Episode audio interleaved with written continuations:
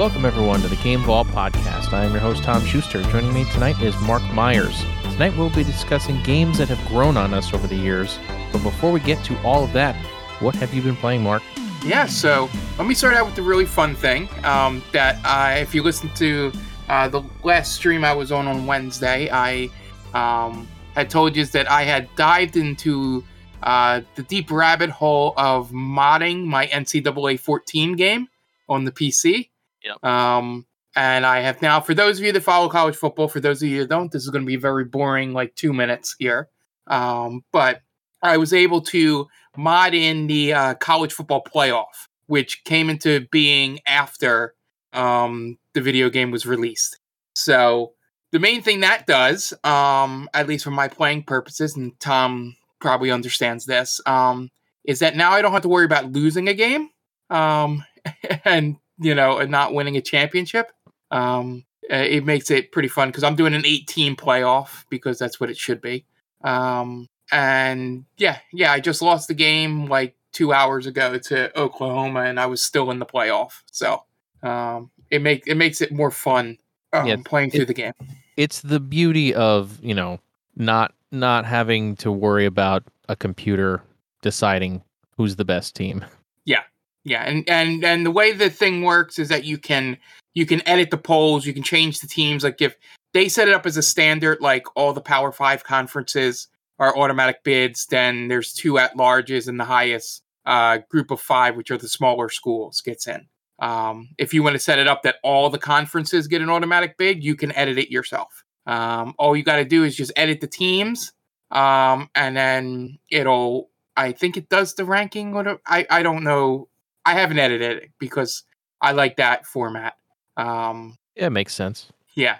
So um, yeah, it, it's it's been fun. The other cool thing, the unintended thing that I didn't realize because you have to download what's called College Football Revamped. Yeah. Um, which is like the updated um game. Um, and what it did is they updated things that I didn't even think they would update. Like um, all the conference logos are their current logos. Um, they've updated jerseys for teams that have changed their jerseys um, since then, and they've updated team logos um, if they've changed. Um, and the coolest thing, which has a little bit of a bug um, on it, um, they changed what's called the score bug at the bottom of the screen um, to what currently is on ESPN. Um, so it does like the ticking up score when you score a touchdown and all that. Um, and it looks really sharp. Um, like there's some things being kind of the OCD lining things up I am where I see that the box is just a little off. Um, but I can't do this modding, so I'm not complaining. Um, but the the bug in it is that whenever you get a turnover or anything, the little part of the screen um, that tells you the down and distance uh, just disappears. It gets frozen on whatever turnover you got. It Uh, so they may fix that in an update or something. But um, yeah, so I've been messing around with that. Um, it took me like 45 minutes to an hour to get it because I had to, um, because anything you find online, you have to sort of go around the wink wink um, of it, you know, you know, for those of us that download games from our Uncle Vim, um, you know, they you have to find the other ways to to do this. So it took me a little while to get that, but um it, it just sounds like a ROM hack to me. essentially it is. Yeah. But the the way you got to do it because it's um with the w- well with the college football revamped it's basically just a ROM hack. But the way they explain it is that if you're like you have to dump your game into your PC um, the makes- legal yeah, way. yeah, that makes sense. Yeah, Yeah, that's um, that's how you do most ROM hacking. Is Yeah. you you dump your ROM and then you take the patch. Yeah. And you use a, a patcher to to, to Yeah. get it up to date. Yeah, like I said, outside of the randomizers, I haven't done much in terms of patching ROMs or hacking ROMs. Um, and that is a program that does it by itself. You know, I didn't have to do like for the college football playoff, I have to make a copy of the save, put it through the program. The program pulls all the information. Then I have to resave it and then recopy it back into the save data folder um, to make it play. Um, so there's like an extra step. Um, yeah, but it's eh, worth it. it's worth it. Yeah, but it's like that's that's the one thing they haven't gotten yet is being able to hack the game to do it automatically, which I think is probably impossible. Um, Nothing is impossible, Mark. I mean, they'll probably figure it out eventually. But um, yeah, so I've messed around with that. Um, and then the only other game I played, which is the main reason I didn't play much of the um, retro roulette game, is um, I bought Guardians of the Galaxy on sale, and that game would have been in my top five if I played it last year. I'm still bummed that I didn't buy it when it was on sale because Yeah. now I have to wait because I don't want to Yeah. pay full price for it. All And it do I give all the credit in the world to um, I was listening to uh, the Nextlanders uh, Games of the Year podcast, and they were talking about the game and you know how good it was. I'm like, oh yeah, sounds good. Then they described the character Mantis as imagine if Cher from Clueless could see all realities and timelines. And I was like, all right, I have to see this game. Yeah. And then I met Mantis, and that could not have been a more perfect description for Oh, that Mark? character in the game. Mark, we got an update. What? It's it's on sale. I will be Nice. I will be purchasing it. You will love it. And tell me if that comparison is accurate. Okay, I will Um, do that. and Cosmo is my second favorite character in the game. I will not spoil anything about Cosmo to you. The- Um, the best boy, Cosmo. yeah, best boy. Um, and yeah, it's the writing is real good. I- I'll say this. Um, and this is going to, this is obviously, we're talking about video games, so sounding real nerdy is not really a, a thing we should worry about. You're not worried. Um, the way they, it's more of a writing nerd thing that this is going to be. The way they take the characters that we've seen in the movies and sort of actually make them characters, unlike the way they are in the movies, which is not saying the movies are bad, but right, but the, it's different. the the emotional like pathos and stuff like that that they give to you know um i might even be using pathos wrong it's like um but that they give to drax and his whole backstory and his whole deal is so much more than they did in the movie and it makes him such a better character. Um and gamora uh, i like this performance of gamora better um than the movie um just in her, her way the banter. Um not saying that you know, Zoe Saldana is a bad actress. It's just whatever direction they gave this voice actress was perfect. Um, I feel like it's you're gonna get different differences just from Yeah. the director being different, Yeah. among other things. uh, Rocket and Groot are about the same uh, in terms of the depth they give them. I mean, they go a little bit further with Rocket um, because he's played for, you know, a little less comic relief. Um, and the storyline is great. Um, they uh, they introduce a couple characters from the um, Guardians world that I only heard in passing, and it's fun to learn about them um, in there. So I hope they get to make a second one. Um, it didn't sell great, um, but it was like on a bunch of people's top fives, top tens. Um, it's weird that year. it didn't sell very good. It's because of it's because of Avengers. it's hundred percent because of Avengers. Freaking Square. It's all your yeah, fault. they they they they like the next Marvel game that's not the Insomniac ones because they've been killing it with Spider Man. Um, the next one that's not in the Spider Man universe or Wolverine um, will sell because of this game. You know, Yeah. and Mhm. I hope that's Guardians too. Um, they leave it off at such a good point um, in terms of being able to do a sequel. Um, they leave some uh, known characters. Um, you know, they mention them in there in like passing and notes and stuff like that. Um, so the platinum's not doesn't look too hard to get. Um, so not that I'll get it, uh, but uh, yeah, you're going to enjoy it, Tom. I really enjoyed it. Like I said, it probably would have been in my top five because the writing, the the gameplay um, is great. Um, probably what Avengers should have been is what this game is. yeah. Um, I mean, that makes sense. yeah, like you add 14 more hours to that Kamala story, and you know, yeah, it would have been it would have been great. Um, so yeah, so that's the only two games I've really been playing um this week because, like I said, Guardians is, was like 17 or 20 hours, and I had the week off, so I was playing most of my time playing that. Um, but yeah, I am looking forward to um catching up on some other games in my backlog um here as we go forward. Yeah, now's the time. Now's the time before everything comes out in February. Yeah. But yeah, so I've also only been playing a little bit. I played some more Forza because it's that's my that's my cooldown game. That's like my if I need a game to play before I go to bed or something something like that. That is my game, and I have been continuing my playthrough of Halo Infinite, and it is getting pretty good. Uh, there's some interesting twists and turns that it takes in the story, and usually the the lesser parts of Halo or the story, like in four and five, I feel like they the story wasn't as good, but in this game, it's super interesting. I've never uh, things that I thought would happen kind of did happen. I'm not going to spoil anything. Yeah. But it was still like a whoa, like whoa. Like I, I've heard a lot of people have had like the same kind of reaction when they've uh, yeah. gotten to a certain point in the story. Yeah, is uh is Master Chief still the best soccer mom in the galaxy?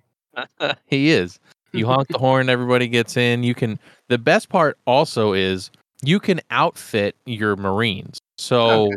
you can like get like you can go to like your you unlock these bases like as you go through the uh like the semi-open world um you get these like they call them fobs forward forward operating bases. And there you can pick through a number of weapons some that you've unlocked by doing certain missions and stuff. And you can take these weapons and give them to the marines you're going to take with you. Get in your vehicle they all hop in and if you can give them all like the strongest weapon in the game and then go on a mission and it becomes way easier because they're they're mowing down uh banished as you're as you're going and it's it's a whole lot of fun.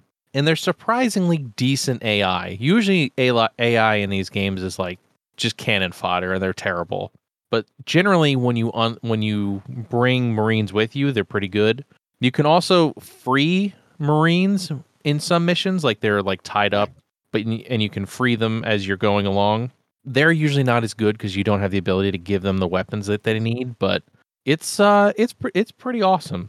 I have to admit, it's the most fun I've had with a Halo game in a long time, and it I it was deserving of being in my my top games this year. Even though I didn't play many, I still think it was deserving to be there.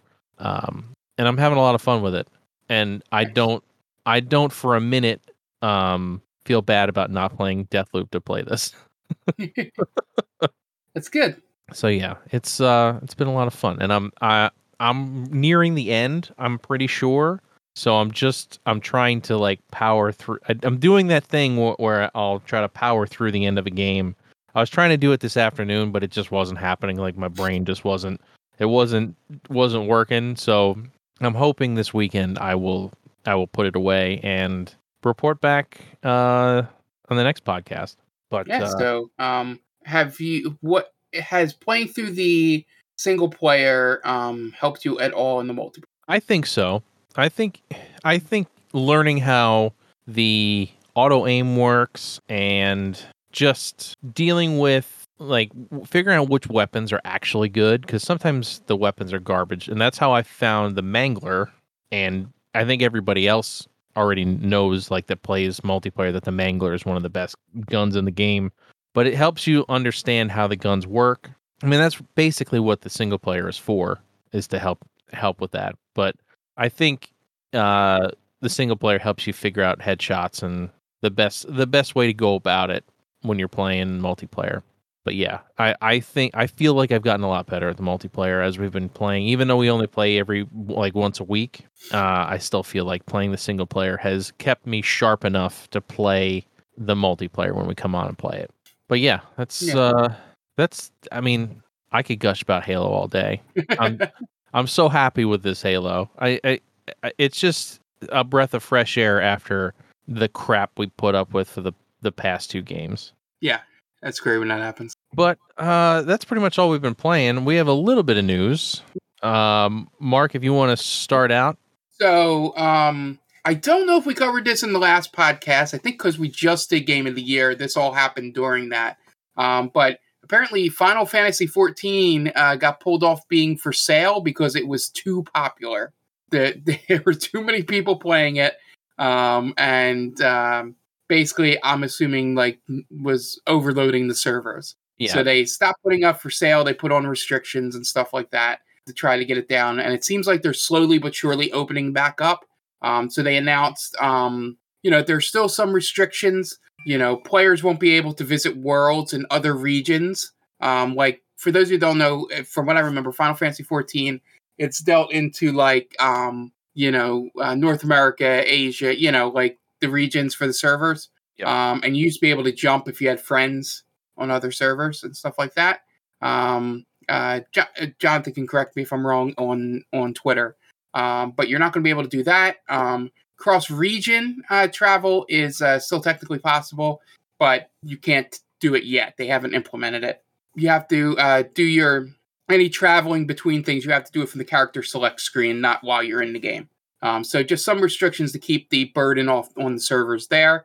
But it looks like they're starting to open back up. Um, no, they're still not doing the free trials um, that they were doing. Um, for those of people that pay the monthly subscription or are currently on a free trial, um, you know, you can you can start going back into it. You know, there's no restrictions in terms of uh, taking quests or forming parties, you know, or doing any of that stuff. So looks like uh, hopefully Square um, has figured out how to actually uh, support a game that's popular, which must be weird for them. Now, I have to be I have to play devil's advocate a little bit here. Yeah. It's not 100% Square's fault. No. It I'm going to go ahead and blame this on cryptocurrency mm-hmm. mining because I can. The chip shortage around the world has caused them to not be able to ramp up as much as many servers as are as necessary for this style of game and how many players they have concurrently with this game. So Yeah. I'll give them a little bit a, a little a little slack. Not a whole lot because Square likes to fuck things up and announce that they're going to use NFTs in games and things like that. But I'll give them a little bit. Yeah, you you uh you missed my second part of this story was talking about if you had seen the letter from the Square. my favorite line about that, old news by now, but if you know, the Square president says that they're going to look into doing blockchain and NFT stuff in the future. So you know, shoot me. Pretty much. But the um my favorite line is I saw um Michael Higham, um, who used to work at um GameStop, uh, GameStop, Jesus, GameSpot, and is now at Fanbyte, um, tweeted. He was like, um, for those, I'll explain after the joke. He says, fighting the uh, Sony CEO in Nier Automata just hits differently now.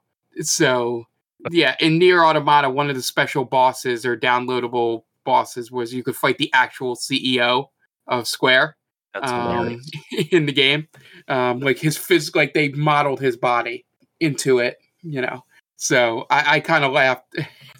that's like that's a that's a very much if you know you know joke on Twitter. That's for sure. But yeah, Square hasn't had a real good end of December, beginning of January in terms of, of PR stuff. But it, it looks like it's looking up for Final Fantasy 14, which um, and then just to finish off Square news, um, it looks like we're going to get Final Fantasy 16 news sometime in the spring. So we'll see how that goes. Any day now, Square. Um, uh, second news.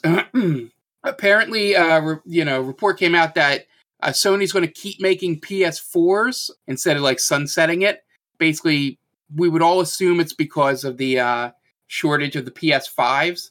But essentially, what what- what I think it technically is is that all the stuff to make the PS4s is cheaper to make, and Sony still wants to make money. So they're like, hey, if we can put out some cheap PS4s, people buy them because you know you can play Horizon Forbidden West and God of War Ragnarok.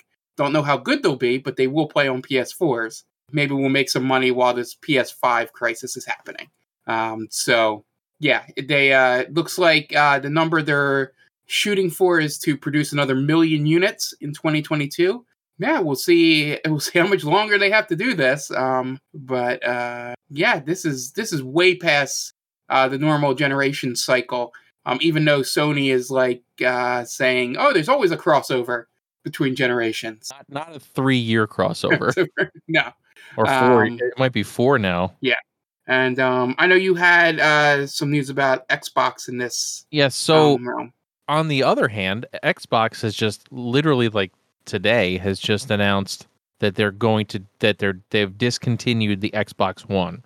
So you can no longer buy well, you can no long they'll no longer manufacture the Xbox One, which is weird to me, even though I mean I, I guess because the Xbox One S is so available, it Yeah. doesn't hurt people as much. Yeah. But the Xbox One S is a diskless system. So if somebody has shit internet and need and wants to play games on their Xbox, an Xbox One S is not going to cut it. Yeah. Granted, you have to download the game anyway when you have a disc, but if you, if games actually came on a disc, you would want the One X. Uh, that's a whole other podcast rant that I could Yeah. go on forever. But it is interesting to me that the w- Xbox One is no longer available. They will no longer be uh, producing it. Whatever stock is left in stores is what sells, and that's it. Yeah, and on other PlayStation news, they announced at CES, which apparently happened, just like the Golden Globes. It barely Um, happened. It barely happened. At least CES did a little bit more than just tweeting out their announcements. PlayStation, uh, Sony uh, announced that they are in, they are currently in- the process of working on the PSVR two for uh, to work with the PlayStation Five. Um, from the specs that I saw, it'll have inside out tracking, which means you don't need a camera. It'll plug one wire plug right into your um, mini um, USB C um, on the front of the PS5. Um, and it, for some reason, I think they're going to put Rumble in the headset. I don't know how that's going to feel or work. I don't. Uh. I don't know if I like that. I don't. I don't know. Like they said, like uh, they called it something, but it's essentially Rumble um, in there, like vibration. I would imagine it, and it'll come with um controllers. You're not going to use the the move things anymore. Yeah, they Um, showed. They, they they look like the Vive Yeah, controllers. yeah. So my guess is this is going to be about four hundred dollars, maybe five, because I don't think they're going to be able to get down to the uh the three hundred dollar of the Quest Two. Uh, how much is the uh, the original PSVR? Do you know offhand?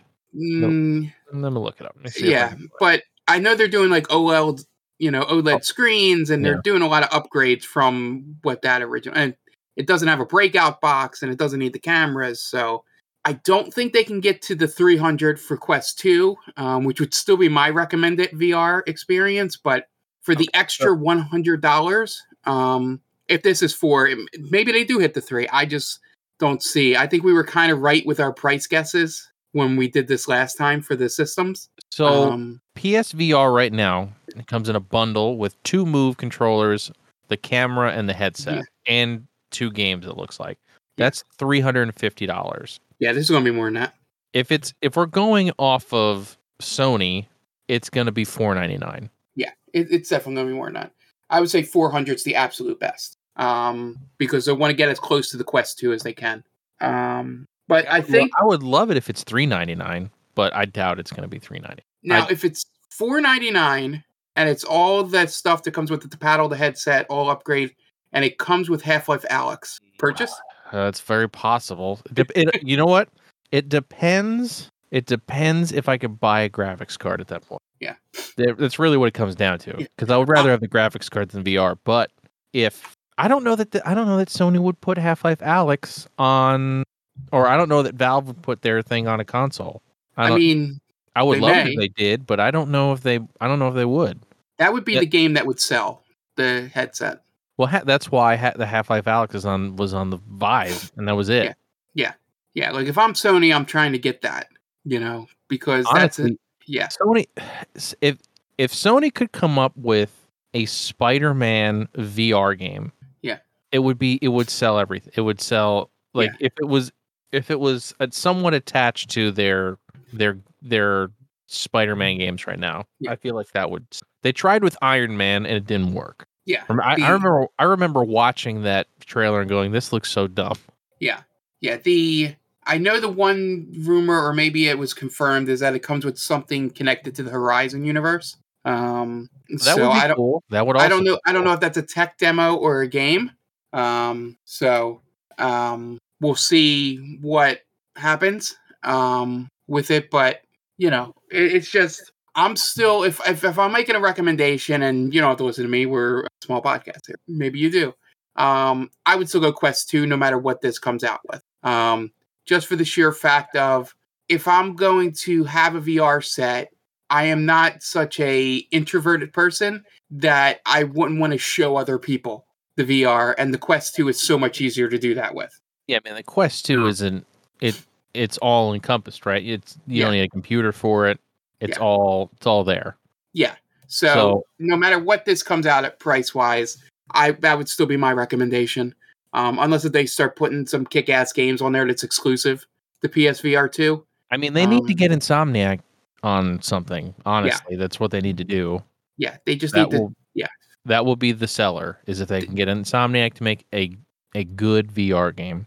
Yeah, they would need they they need to hit something exclusive um, to the headset because if I'm just showing off my VR, I'm getting a Quest two, I'm buying Super Hot, and I'm showing people that game. Right. You know. Or Uh, Resident Evil, one of the other. Yeah. I'm I'm just saying for like casual non game, like if I'm showing my family. Oh yeah, well you you show them Super Hot and you show them Beat Saber. That's what you do. Yeah. do. And you know, and For whatever re- for whatever reason, people can get behind a rhythm game. I don't know. Yeah. I don't know what it is. It just always and, it seems works. like so yeah. it'll be interesting to see. I like that VR is not dead, um, because I think it's actually kind of cool if they can start figuring out ways to allow you do it in smaller and smaller rooms. Um, but yeah, we'll see. I'm interested to see uh, what Nintendo's solution is to this because they're going to do something. Labo. Um, you know, it's gonna be Labo two. Yeah. I mean, they tried with the lab, but it's it, with with an OLED screen now and all that. They they have options. But yeah, so um, I'll hit two pieces of news real quick. Um, uh, before we get um, Hitman Three, um, one of my games of the year, um, is coming out with a season two, um, which is nice. Um, the main thing they're going to do is uh, they do these things called exclusive targets, which you used to or elusive targets um, you would normally get like one shot at it and you couldn't save scum in it. Um, and that was the only shot. after Yeah, that, it was right? gone. Yeah. So now what they do is they're doing um, essentially, uh, let me look for the exact one they use here. Um, they do uh, arcade, um, elusive target arcade, um, where they have all the elusive targets in there or a whole bunch of them. And to get to the next one, you have to beat the one before it. So, um, but if you die, it's not like an instant restart. You have to wait 12 hours, like to still make it tense, you know, so you're not just fucking around in it. Um, so that's pretty cool. That's a, a good way to keep it going. And they're obviously going to have escalations and all that other good side content they have. Um, but the main thing is that all three games are going to be available on Game Pass um, Awesome. to download. That's so um, cool. Yeah, yeah. There's some other things. Uh, they have a safe house um, in it um, that's like fully customizable, and you know, just little things like that where they're starting to. They're probably going to turn into a seasonal game um, from here on out. So that's Yeah. all interesting. I was very excited um, to see that news uh, yesterday. I feel like Hitman is built to be a games as a service. Yeah, that's what the first game essentially was. It, it I feel like it works really well in that environment. So Yeah, when they did episodic. Yep. It, as as dead as they said episodic gaming was, I feel like it worked really well. Yeah. Um, and then um, uh, the other thing um, was that whole kerfuffle with Dying Light 2, um, where one of the developers or somebody that worked on the game, or maybe the game itself, tweeted it out. Um, I just saw all the backlash. Um, tweeted out that a completionist run is 500 hours. Um, like getting the getting the uh, the platinum, I guess, would be their definition of completionist. That makes me hurt, Mark, like Yeah. so bad. Um, and they tried to make it fun by going, "Oh, it takes about 500 hours," and it's 506 hours to walk between our two offices in Europe. Um, Like yeah, like every anybody gives a shit about that. Yeah. yeah. So the um, yeah. So the uh, then they then after everybody freaked the fuck out about 500 hours, the guy had to come back and go, "Okay, if you just do your a normal casual playthrough with a lot, a lot of the side quests, the full main story, it's about 30 hours. It it's fine." And then they walked it back on the 10th, um, like um, uh, uh, same day, a few hours later, and um, said, uh, uh, "If you just if you just blow through the main story, it's 20 hours, guys. Relax." Essentially, um, so Uh, there- there seems to be something for everyone in this game. Um, hopefully, you know, uh, the game comes out. It, the concept looks pretty cool, so I am interested in it. Yeah. And um, yeah, I Dying Light's one of those series that I just never I, it's just like a blind spot for me. Uh, our friend John really liked Dying Light, which is interesting because he hates he hates those kind. I feel like he hates those kind of games, but he actually beat that one. Yeah. Um. But yeah, it's it's an interesting concept. So I, I would love to hear someone else's opinion on it. oh, excuse me. And final story. Um. Just real quick. We don't have to talk about this at all. Um. Apparently, a game that's come up a lot on our streams lately. Um. Genshin Impact was the most talked about game on Twitter in 2021. So doesn't the, surprise uh, me in the slightest. yeah, so uh, Game Vault Pod does it again. We did we it. We did it, folks. We we start talking about a game and it pops up in the news. Not only does it pop up in the news, it's one of the most played and talked about games of the year. It's all us. Yeah. Yep. Yep. Nobody and else. I forgot. Yeah. Yeah. so, um, I forgot about one thing um, because this new segment is running a little long. Um, apparently, the uh, God of War director, um, I guess that'd be Cory Barlog, who I love. I love that man so much um, said that he's the reason why uh, God of War went to PC. Like they pushed Sony to release it. I mean, like Sony didn't want to do it. that makes sense. Yeah, yeah. So, but um, I, I I only want to mention because I do love Cory. I, I saw a quick video um, of someone bringing out fan theories about the first game, and you know, because one of the most famous fan theories is that um, they think Kratos is the world serpent, um, so the, he, he, the guy goes, "Yeah, so is Kratos the war is the world serpent?" And Cory goes, "Uh, no, they've been in the same place." And then sort of like I love that sort of having fun with it and dismissing it while not fully dismissing it because if you know something about Norse mythology, there's still a chance that could be true. Um, but yeah, yeah, that was kind of fun and it was good to see that he's out here puffing his chest out about getting God of War on PC, which apparently is pretty freaking good. Um, from the the port is really good from what I saw. Heard nothing but good things. Generally, when Digital Foundry says says it's a, a good port, it's a good yeah. port. So yeah, so yep, that's all the news. Um, we probably missed some things because I was trying to gather as much news as I could over the past like three weeks. Um, so feel free if we missed something, um, send us a tweet about it, um, or drop it into Discord um, and we'll we'll we'll pick it up for next week. Yep. Or next ep- or next episode. So Mark came up with a pretty good idea this week, and it was games that grew on us, or games that we hated at first, but then we grew to like them. And I thought that was a really mm-hmm. interesting idea. Yeah. Um, and a couple games came to mind really quick for me. Unfortunately, I. I generally, if I start a game and I really don't like it, I don't continue playing it. Uh, yes. see Deathloop. Uh, but I there was a couple on here that that uh that I really really thought were interesting, and I'm wondering if Mark has the same ones I do, okay. or at least one of the same ones. Well, I'll start off with mine, which is a little more recent. Um, I want to go with my two strongest ones. Um, and I don't know if Jen will really remember this, but um, I at first when we first started doing Dead by Daylight, um, I didn't really care for it.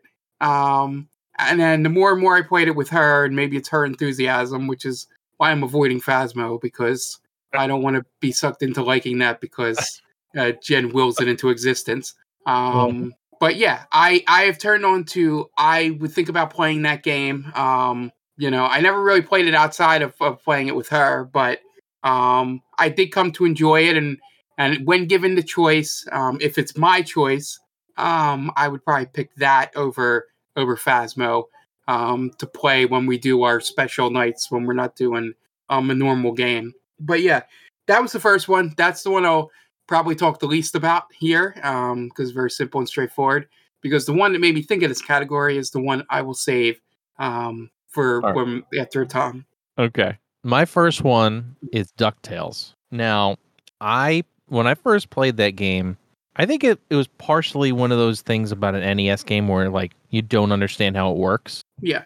But I did not like it at all. Like the, the I, I liked the way it looked and the music and stuff, but I just did not. I was not a fan of Ducktales at all. And then I think it took until the remake that they came out with for like 360 and PS3 and Wii U. I played that and I beat it. I played it all the way through and I went back and played the original, and I was like, oh wow, I I really mm-hmm. like this because I understand how it works now. I understand how it works. Um, it just in the when I was a kid, it just seemed so hard, and I didn't understand why I couldn't do the things that I wanted to do. Yeah. and it was one of those games that I would put in. I'd play it for five minutes, be like ah, this, I can't do this, and I'd turn it off. Yeah. But these days, it's one of the games like I will. I love going to it because it's one of those games. You, if you are good at it, you can beat it in like an hour, Yeah. if that. But um, yeah, as a kid, I really did not like the game, but I've grown to love the Ducktales game, Yeah. and I highly recommend it. Yeah, that's And- always the thing with these games is once you get to learn how to play it, um, you know, then it's like, oh, that's what I was missing.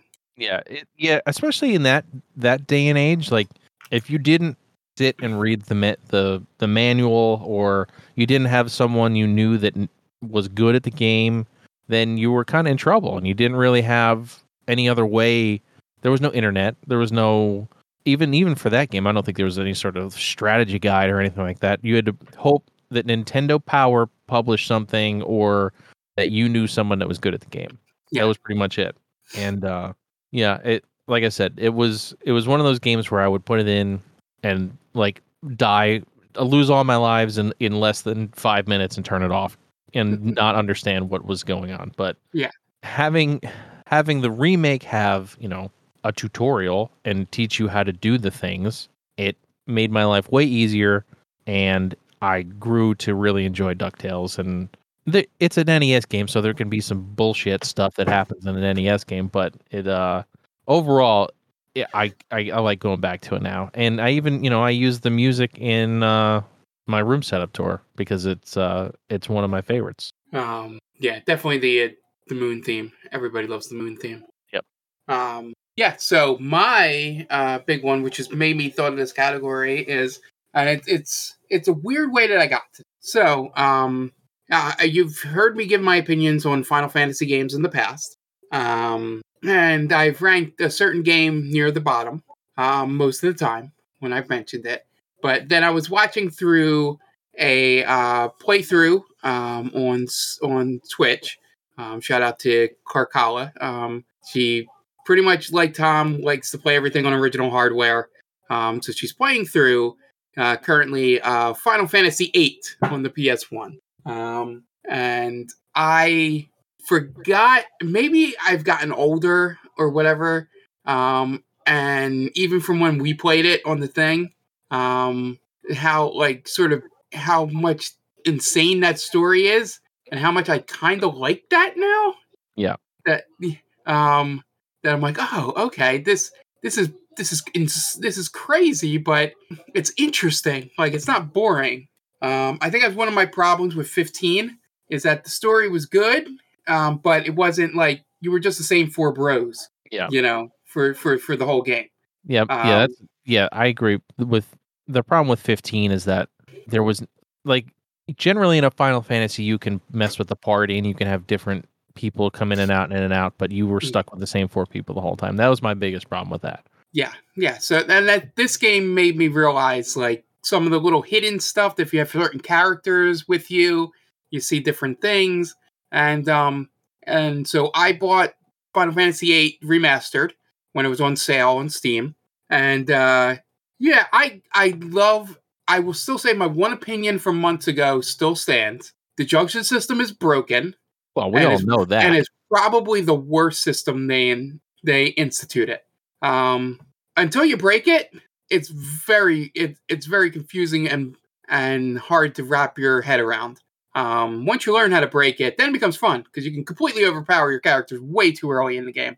Um, but it takes a lot of patience. You got to sit there and draw a lot of magic or get these special items to get magic from. Um, but yeah, and uh, and uh, triple uh, what is it? It's triple triad, right? In that, yeah, um, triple triad for Final yeah. Fantasy 8. triple triad might be the best card game on in Final Fantasy. Hot take. Yeah, yeah. I, I, I was maybe it's maybe it's my Inscryption. Um, you know, uh, playthrough this year has opened me up to card games a little bit better. Um, but watching her play that and playing the little bit I played, um, I'm like, yeah, I understand how this works. You know, and it's it's fun to eventually if you get certain cards, you break it because you can't be beaten. Um, and it's just Yeah, yeah. I mean, it's definitely better than Tetramaster or whatever the one in nine is called. That one's terrible. Um, and, but nothing beats Blitzball. But I'm not going that far. I'm not taking it that hot of a take. Blitzball is still number one. uh, but yeah, yeah. So while I don't think it jumps up the list, um, but I think I would prefer playing this broken game with these weird characters over something like 12 now as I've gotten older. Um, fair. you know, just because it's interesting. Um, 12 is a very straightforward, Ivalice, you know, uh, Star Warsy political thing. Um, you don't go to the moon in or space or wherever you go to in 8. Um, spoilers. Game's been out for 20 years. Longer, Um, longer, Mark. longer than that. Yeah. um, Almost 25. Yeah. and uh i'm i think that's the older part of me is that i like like random space for no reason um in a story. Like just like fuck it uh we're going to space. And i still love the fan theory and watching her play through it i can see where the theory makes sense is that at the end of disc one spoilers again when you get hit with the ice spike from the sorceress squall dies and the rest of the game is a is a dream. Like squall like squall is making this up in like his final like Deathbed. deathbed or whatever. Because the game goes completely bonkers after that first disc. Um it starts dealing with a whole bunch of stuff. I would love to do i would love to talk about final fantasy VIII with someone that has played through it all the way um just to talk about the the, the bonkers ways that story goes um that i forgot that it went until watching uh her playthrough One of these Um, days, Mark. I'll yeah. do it for you one of these days. yeah it's just it's it's insane to like she had the moment where the big reveal happens uh, near the end of this too and she was just like like controller on the head like wait what Oh my god. like not even like an oh my god like, Like, what, Oh, okay um and then she said the line that i that i've heard people say on twitter before about final fantasy VIII, and she put her hands up and then went sure whatever. Like that's the reaction to every reveal in in, in ff8 is like sure whatever you know? Um it's just it, it was it was funny in a matter of a year since whenever we played that for the roulette how just watching someone else play through it for the first time and experiencing all the craziness and made me go huh maybe i was being a little too hard on this game. Um so i think my new bottom game well no this might have even been below eight at the because i am definitely a fuck lightning returns um person Well, that's not a mainline game. It's that's totally different. Yeah, but I'm also more of an apologist for ten for thirteen two than most people. Um, but yeah, that thirteen and thirteen two and all that are probably at the bottom now of games that I've played through and beaten. Um, just just because I think I can appreciate eight now that I am you know a little bit older. Yeah, it makes Um, sense. Um, I don't. Is was that the one you were going for, or did you have another one? No, I had a different one. Um, mine was Assassin's Creed Three, and you have a background with Assassin's Creed Three, which is why I thought you might you might go with this one. No, I'll tell you right now my reason. I'll let you tell your part. But the reason why I don't think I will really um ever be with it is I am way too much into actual history, like y- like that time period U.S. history. That some of the too. stuff they I am too, which is part of the problem. but I had to I had to do the whole it's a Ubisoft game. Yeah. They're just messing they're just gonna do what they're gonna do and I gotta deal with it. now if, if it comes a time that I find Ben, I haven't gotten this far yet in it. Uh, but if it comes a time where I find Ben Franklin in a brothel, then maybe I'll change my mind about it I don't think there are brothels. because that's where Ben Franklin would be. I think he's in a bar most of the time. but not I don't think he's in a brothel. But anyway, so when I started playing Assassin's Creed 3, like everyone, you're playing as uh Kenway and you're like, "Okay, I'm random white dude. This doesn't seem like what they were showing yeah, whatever." And you play for like an hour and you're like, "Oh, this is pretty good." And then they go, "That's not the main character. You're not playing as him anymore." And then they give you this worthless character that has no abilities. You, you you're starting from scratch, and it sucks to play as him. Yeah. And then you go through the whole like hunting tutorial, which takes forever, forever. Like if if there was a way to just bypass that altogether, I would have been like, because I don't think I did it at all. I think I did it when I had to for certain Yeah. missions, but other than that, I never did the hunting ever. Hunting's like the last thing in my mind in a game that you know is supposed to. I'm supposed to be going around killing dudes. Yeah. I'm not. I'm not. Hunt, I'm not hunting animals. It just. It. It's just like oh, it seemed like a waste of time to me. But that's like like then you get like five hours in, and then all of a sudden it's a good Assassin's Creed game again. And I did the thing where I played it for like four, like five or six hours, and I just stopped. I just stopped playing it. I didn't pick it, and then I picked it up again like six months later because I needed that much of a break because I was so burnt out on all the stupid crap you have to do in the beginning of that game. Yeah. Then I loved it because I loved the setting. I love the I love colonial America.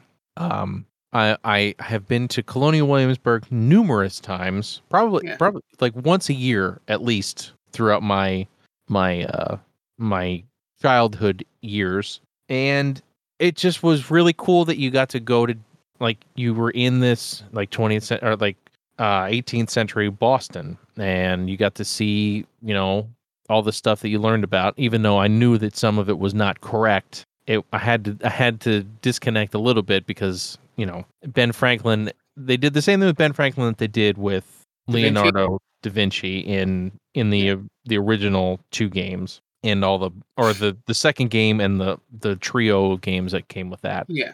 but um generally like the missions and stuff was really fun and it was a really good assassin's creed game once you got past that crap in the beginning. And also had um sa- it started the sailing stuff like the boat stuff which i thought was pretty cool too which they greatly expanded on and made a lot better in assassin's creed 4 so it was kind of a building building block there.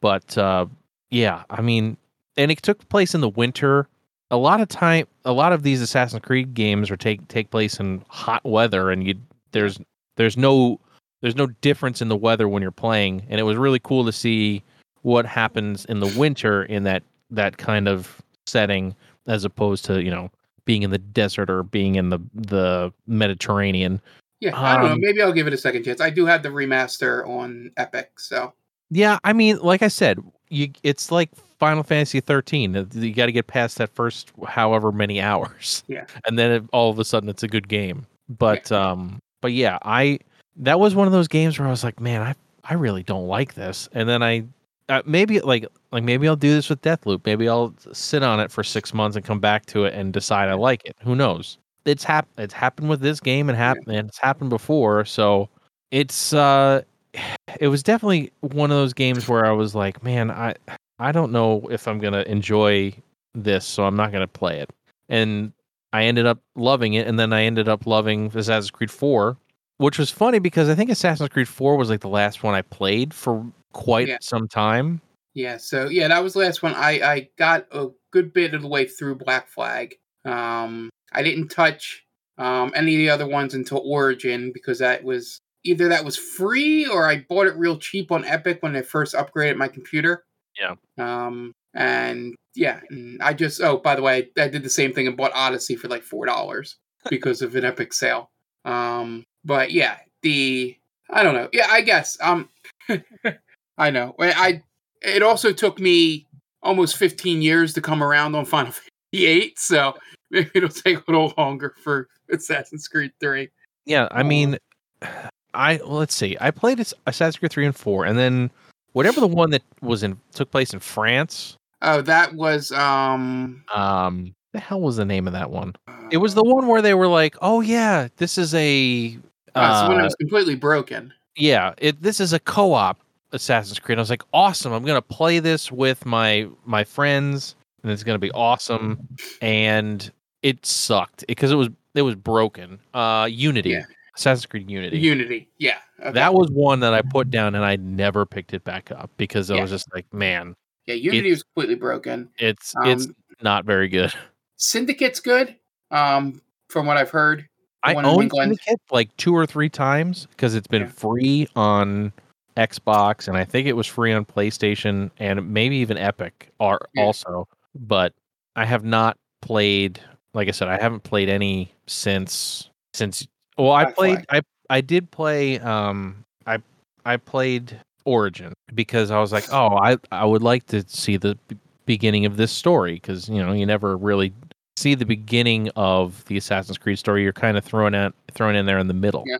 Um, but I did enjoy Origin, but I like I didn't play Odyssey. I haven't played. Well, I, I have Valhalla, but I haven't played it either. So it's just one of those things where, I'll get I'll get that in two years when I can get it for four bucks on Epic. well, yeah, Valhalla will eventually. Like it was, I want to say it was like fifteen bucks over like Black Friday time, and I'm sure it'll get cheaper and cheaper, and they'll eventually give it away for free. Maybe it wasn't on Epic, no, because the thing with Epic is that the time of year around Christmas they do the thing where um, if you buy a game for fourteen ninety nine, they give you a ten dollar coupon for any game fourteen ninety nine or above.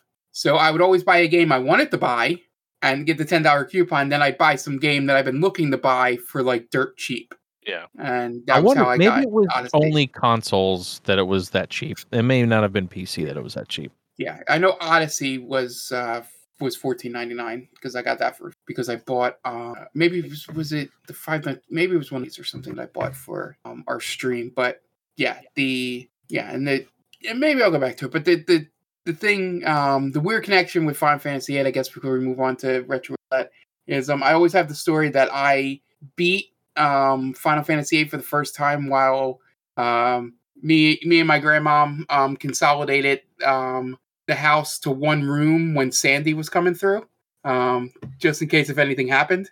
Um, so I was like, she had her TV, I had my TV, and I was beating Final Fantasy VIII while that was all going on.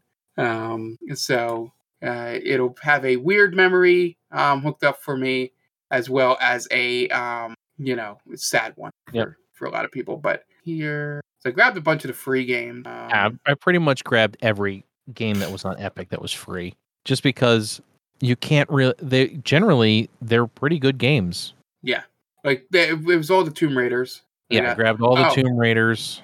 I got the coupon because I bought one of the Jackboxes for Extra Life, and Ah, they were doing that ten dollar coupon thing at that point. That's right. Okay. Um, but yeah, makes- so so yeah, it was. Yeah, I'll go back to it. I have a lot of Steam is ridiculous for games that I have. Um, but Oh uh, yeah, between Steam and Epic, I probably have hundreds of games that I've just never even touched. They're just there. yeah. All right. I think that's it. I, I don't have any others I can think of. All right, yeah, I don't I don't have anything off the top of my head. Like I'm sure if I dug in and like tried to find something, uh, it would it I- would I, I something would shake loose. But at the Maybe- moment, Maybe a topic for the future. I've had games that have gone the opposite yeah, yeah, that- yeah. Um, that's definitely a possibility too. Uh, but yeah, we had we had two retro roulette games this week. Um, Yeah. because we we we had the massive games game of the year episode, so we didn't want to talk about our first retro roulette game on that episode. So we're going to talk about Yeah. both of them. But so we'll start with um, uh, Vagrant Story for the PlayStation One. Yeah, I'll go with that. I mentioned it a little bit on the um our top 10 episode. Um I would have loved that game if I would have gotten it back then when I was a a, a baby RPG player um because I was really into learning cuz you know 7 was the first one um that I really got into despite playing through Super Mario RPG, but I think because that was a Mario game I didn't really make the connection. Yeah. Um so, you know, seven was my first, and I played eight, as we mentioned, and then I then this would have been on that list if I played it as well. Um, I like the it's just like we were talking about with eight. There the system in this game, the fighting system, um, once you learn it and figure it out, um, you can tell how you can break it later in the game. Oh yeah, Um, it definitely seems very simple to break. uh, because I saw somebody talking about he's on it's either Reddit or somewhere that n- there's nothing like doing a 32 uh, chain combo to a boss and one shotting it. Um, so I'm like, oh yeah, the breakable game. I I may love this, but I did love.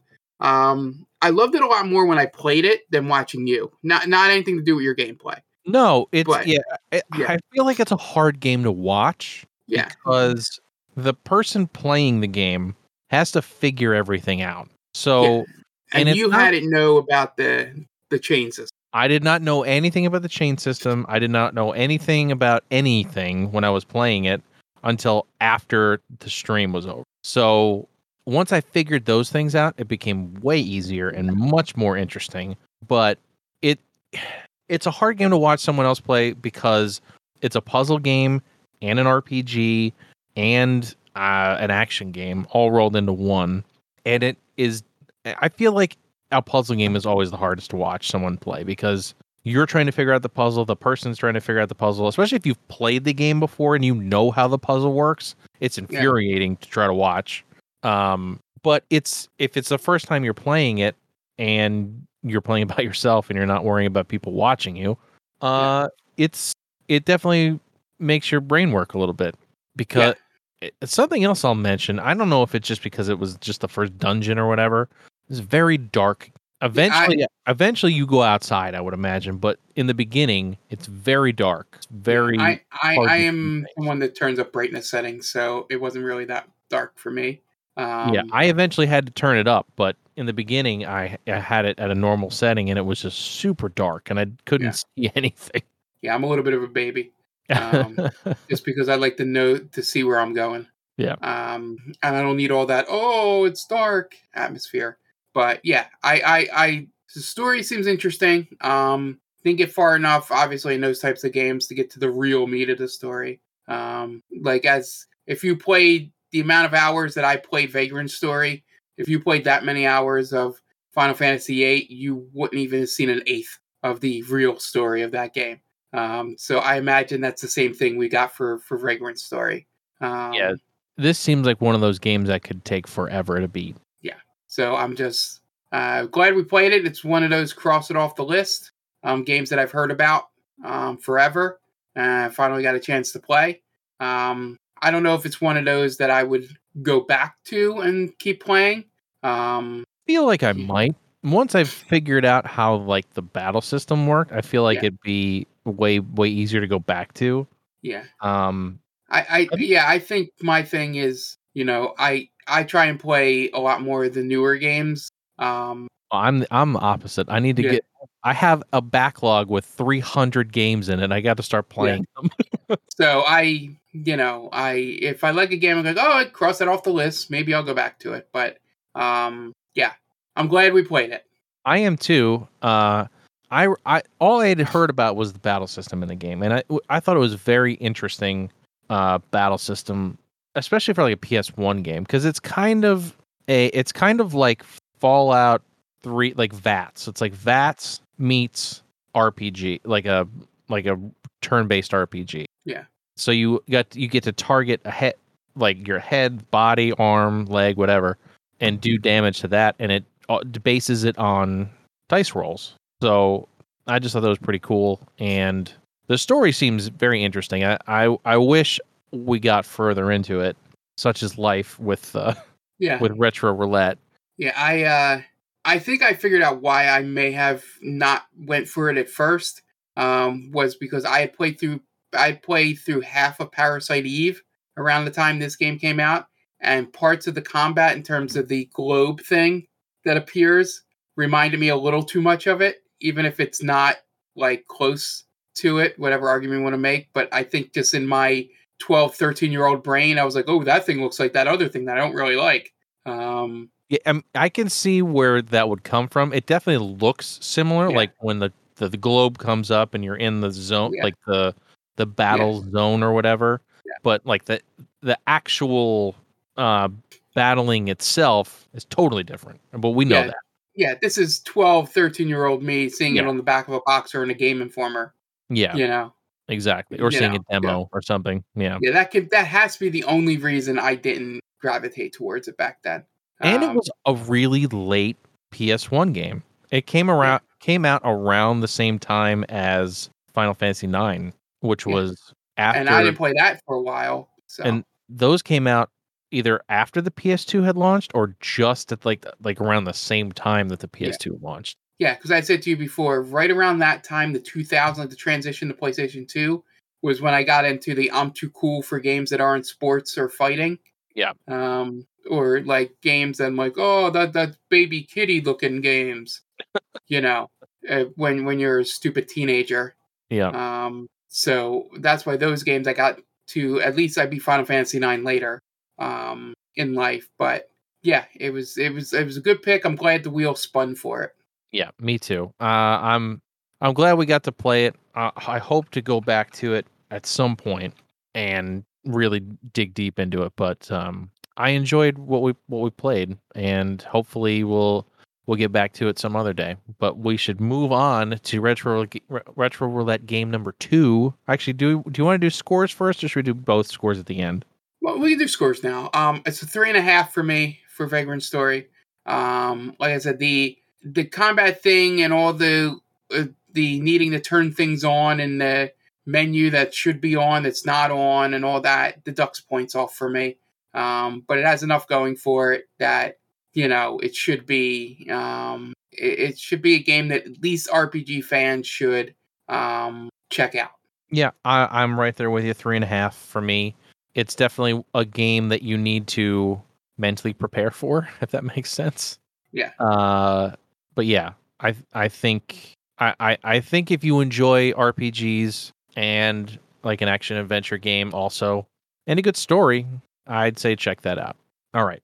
On to retro retro roulette game number 2, Metroid Prime for the GameCube. And this was an interesting one for me because I've never played a first person Metroid game. And this also was something something different because we really haven't um we, we haven't delved into this era of gaming much.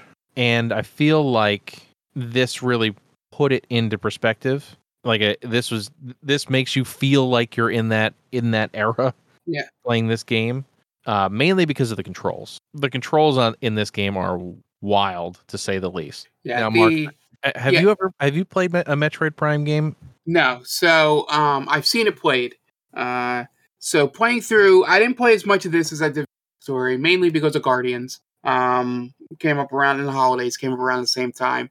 I still stand by the thing I said in your stream. I think, and maybe this is my link to the past mindset, is um, I think I still prefer the 2Ds um, to uh, any 3D, um, you know, uh, types of these games. Um, I don't know why. I just didn't click with it right away. It's a really good game um, in terms of I can see I can see why other people would like it, but didn't like grab me immediately. Um, in terms of I would want to go back and oh, this is definitely a game I have to play. Um, and maybe I'm wrong. I, I've been wrong about many things um, on this podcast, but um, you know, I still I feel like to me Metroid feels like a 2D game. Um, you know, but maybe maybe another Metroid comes out and it's like Breath of the Wild and I change my opinion um, of you know because you know Breath of the Wild and even at the time Ocarina, um, you know makes you go, oh, maybe this could you know be 3D. Um, but yeah, that that was my feeling through it from the little bit I played. Um, the the first person view, um, I like to see Samus's outfit. Um, and as it changes as you get the different co- uh, different armor sets. Um, so yeah, that's just mine. Um, I I you'll see in my score when I get to it that you know my personal get at it isn't really going to affect the score too much. But um, I don't know what you felt after playing it on stream. So I very much preferred this to the 2D game. Uh, I knew we I were may, going to be on opposite sides. I may be weird in that. I know some people do enjoy the 3D the 3D Metroids, and I really enjoyed this one. I the the controls were a little bit to get used to because it's very much a GameCube era game. Uh, like to when you're asked to aim, it's inverted automatically. Thank God Nintendo knew enough to uh, to add the ability to change that because it w- I would have died if I had to actually do that. And I also eh, button combinations were just weird because well, I mean the GameCube controller itself is weird. So like the right stick doesn't do anything. Again, like they they still hadn't really figured out camera controls. But granted, it's still a first person shooter, but it didn't work like a like a like a normal first person shooter does these days, like a modern first person shooter. But to be fair, it's not meant to be like a first person shooter. It's meant to be an adventure game where you can shoot. So I feel like I could give it a pass there. And the exploring, the only downside I feel like is after they take everything away from you and you have to do platforming, it gets a little wonky because just the way the physics are in the game and your view as you're jumping, it gets a little weird. So I don't know. It, that's that's the biggest downside to me is the platforming. Uh, I like the like the fact that they give you a pretty good auto aim. That's nice. Generally, games like that like this that have bad aiming, like that don't use the right stick, give you a decent auto aim, like say GoldenEye or uh, any of any game like like that or Perfect Dark or anything like that. Yeah. So to me, I re- I enjoyed this more than I would have enjoyed uh, the 2D ones, just because. Well, I guess because I, I haven't really delved into Super Metroid. I've played the original Metroid, which is very dated these days, and it makes it very difficult to play. But I enjoyed this way more than that, and I feel like I would enjoy it more than I would Metroid, um, Super Metroid. Now I don't know how far you got into it. Did you get out of that ship at least the be- the beginning Um, ship? I got to about where a little bit further than um, where you got on stream. Okay. Um, so not much further, but just a little bit. Um, like I said, it's just a preference thing. I think between the two of us. Yeah, I mean that's the the the beauty of this podcast is that we all have differing opinions and stuff. Um, but yeah, uh, it's it's definitely a GameCube era game, and if the the best part is with the Wii being backwards compatible, you can still play it on a Wii if you because everyone and their mother owns a Wii. So if you can find this game for cheap, load it up on your Wii. You can play it with a game control GameCube controller on the Wii. So you don't have to worry about using the the waggle stick and everything else. So I recommend it. I I think it's probably one of the what one of the better Nintendo exclusives from that era. I, I, I agree. Try it out and see which one you prefer. Yeah. that's just my thing. So All uh, yeah. So my score, I'll give it the same thing. Um, I'll give it a three and a half. Probably if I like 3D games more, probably be a four. But like I said, play it and then just decide for yourself which which way you go with it. I'm going to give it a four out of five. Like I said, there's a little bit of wonky stuff where where I, where I have to knock points off a point off, but overall, it's a very good game. It's very atmospheric. Uh, I I think you'd have a lot of fun exploring in the game, and like I said, you could play it on a Wii, and it hooks up to a normal television, and you don't have to worry about busting out a CRT to play it or something like that and have it look terrible. Uh, so highly recommend it. Go ahead and go play that game. All right, Mark, I think it's time to spin the wheel. And do it.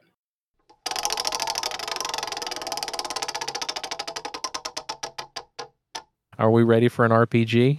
Yeah, let's do it. Final Fantasy V for the PlayStation. We're just gonna play through all of them, aren't we? We're, we, I mean, I got them all, so eventually we're going to play through them, or at least touch on them.